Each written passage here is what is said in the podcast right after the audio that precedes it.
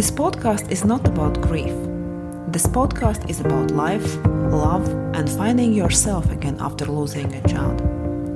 I've been exactly where you are, and now I want to show you the road back to a life of your own. Let's get started. Hi there, it's Liene. How are you doing? And every time I ask you the question, How are you? You don't have to pretend with me, even if it's just in your mind. I can't hear your reply. And you can be honest with me. You don't have to pretend with me like you do with other people. With me, you can be truly and brutally honest about your feelings and struggles. And even if I can't hear your reply, it's worse. From time to time, check in with you and answer honestly to yourself. How am I feeling right now? When I can be honest, when I don't have to pretend, where I don't have to be afraid of hurting anyone's feelings or making someone awkward. Knowing your feelings is, is really a crucial part of grief recovery and and it leads to being more in touch with yourself and your needs. And all this is so crucial for your road forward. So, this was a short, unplanned interlude because what I want to talk about today is lessons I, I've learned since my son died. I already talked about lessons in the early days of my podcast. I believe it was episode four. And I'll add the number and the title of the episode in the show notes.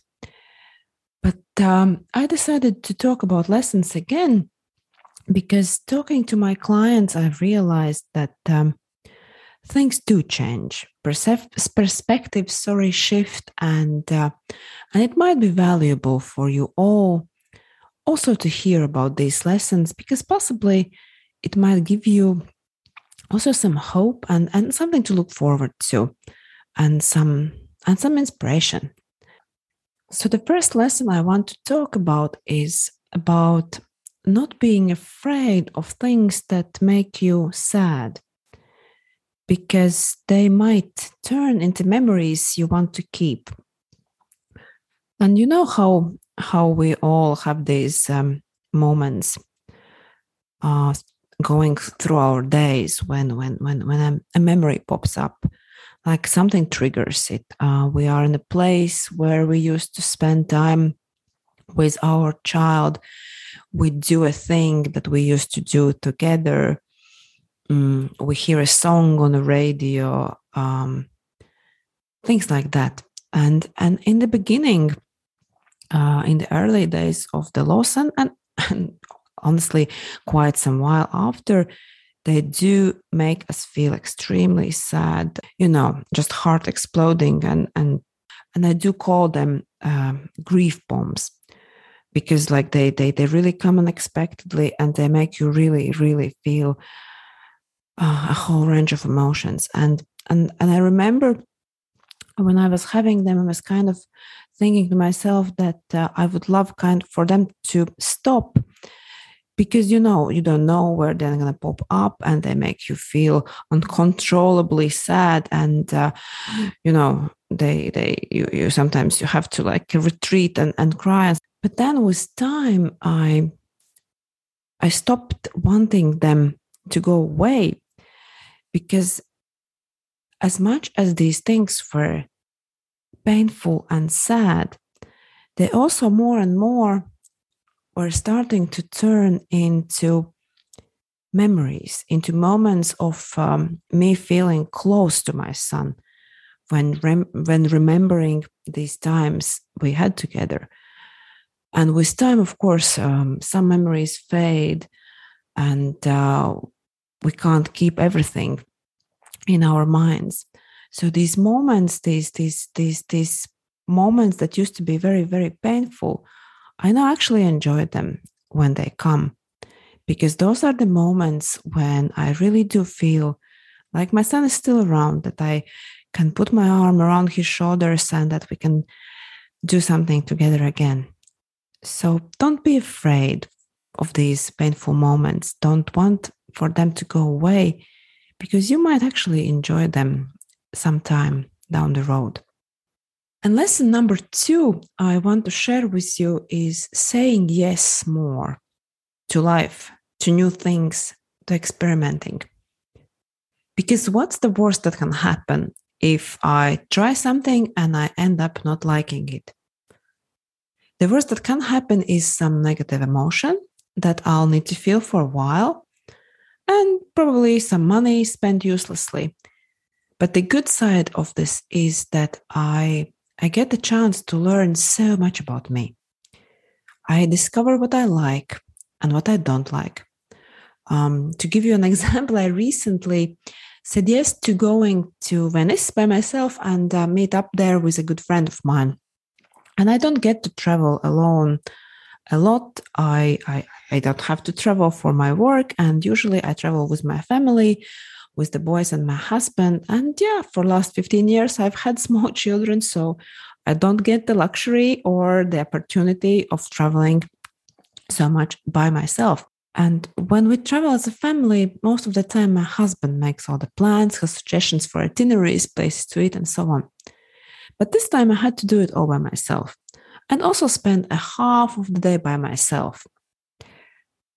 Being by myself alone, having lunch alone, wandering around alone used to make me feel uncomfortable. When I said yes to the trip, I felt both very, very excited and also slightly anxious. But you know what? I ended up really enjoying traveling by myself, spending some time alone in the city I didn't know. And also, I enjoyed tremendously seeing and spending some time with my friend. Saying yes to something will not always turn out enjoyable, but even if you end up not liking something, you have connected with yourself. You have learned a ton about yourself. So even if you do something and end up not liking it, it's still totally worth it. And the third lesson I want to talk about is being okay with still making mistakes as a parent. I was, I guess, naive enough to believe that I'm not going to make the same mistakes with my other boys as I did with my first. And by mistakes here, I mean not showing up for them as my best self, raising my voice, sometimes not spending enough time. This is a big one because, you know, um, we don't have control over our over the timeline, but I still sometimes do it also not being patient enough, saying the wrong thing, and so on and so on. But you know what? I'm still just a human. The fact that I have lost a child doesn't make me automatically a perfect mom to other boys. And I always do try my best. I do try hard, but I'm just human. But there is one thing I'm doing better. And this also ties into the next lesson. I'm taking an active role in me feeling better. I'm not waiting for anything and anyone to make me feel better. And this is the fourth lesson I want to share with you not waiting for someone or something to make you feel better. I did an episode a month ago about how the court judgment in my son's case didn't do, what I expected it will do for me when I received it. And I'll also add the reference in the show notes. So, this is not waiting for something to make you feel better is truly great life lesson. And sadly, I only learned it after I lost my son. That it's not what is happening in our lives determines how we feel, but our thoughts and our attitude about it.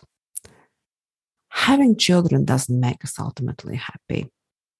And as a matter of fact, I was often feeling really bad about me and my life when I had my son so imagine my anger, shame, and guilt, the whole range of negative emotions I felt when I lost him. And in the same way, also losing a child doesn't make you ultimately unhappy forever. It's us who make us feel good. It's us and only us. For some, it comes more easily and naturally, and for some, it's a lot of work. For me, feeling better was and still requires a lot of work. Yeah, and you know, that's fine because as long as I know it's possible, it's fine. Feeling better is available to every one of us. And that is the reason why I'm doing this work because I didn't know before I before I received coaching and became coach myself, I didn't know that feeling better is always available to every one of us. I used to believe that I'm just this way and that there is nothing I can do to change that. And I'm so glad I was wrong. And I'm on a mission to help other parents to feel better too. So that's all I wanted to share with you this week. Have a good week and talk to you soon again. Bye. If you are loving this podcast, then please hit subscribe, download it, and please share it with other childless survivor moms. I'm committed to help as many moms as possible to recover and build a life after childless. You can find me here on Instagram, TikTok at Life After a Child Loss, or you can visit my website coachliene.com. That's coach L I E N E.com. And if you'd love to chat, you can sign up for a free coaching call on my website. See you next week.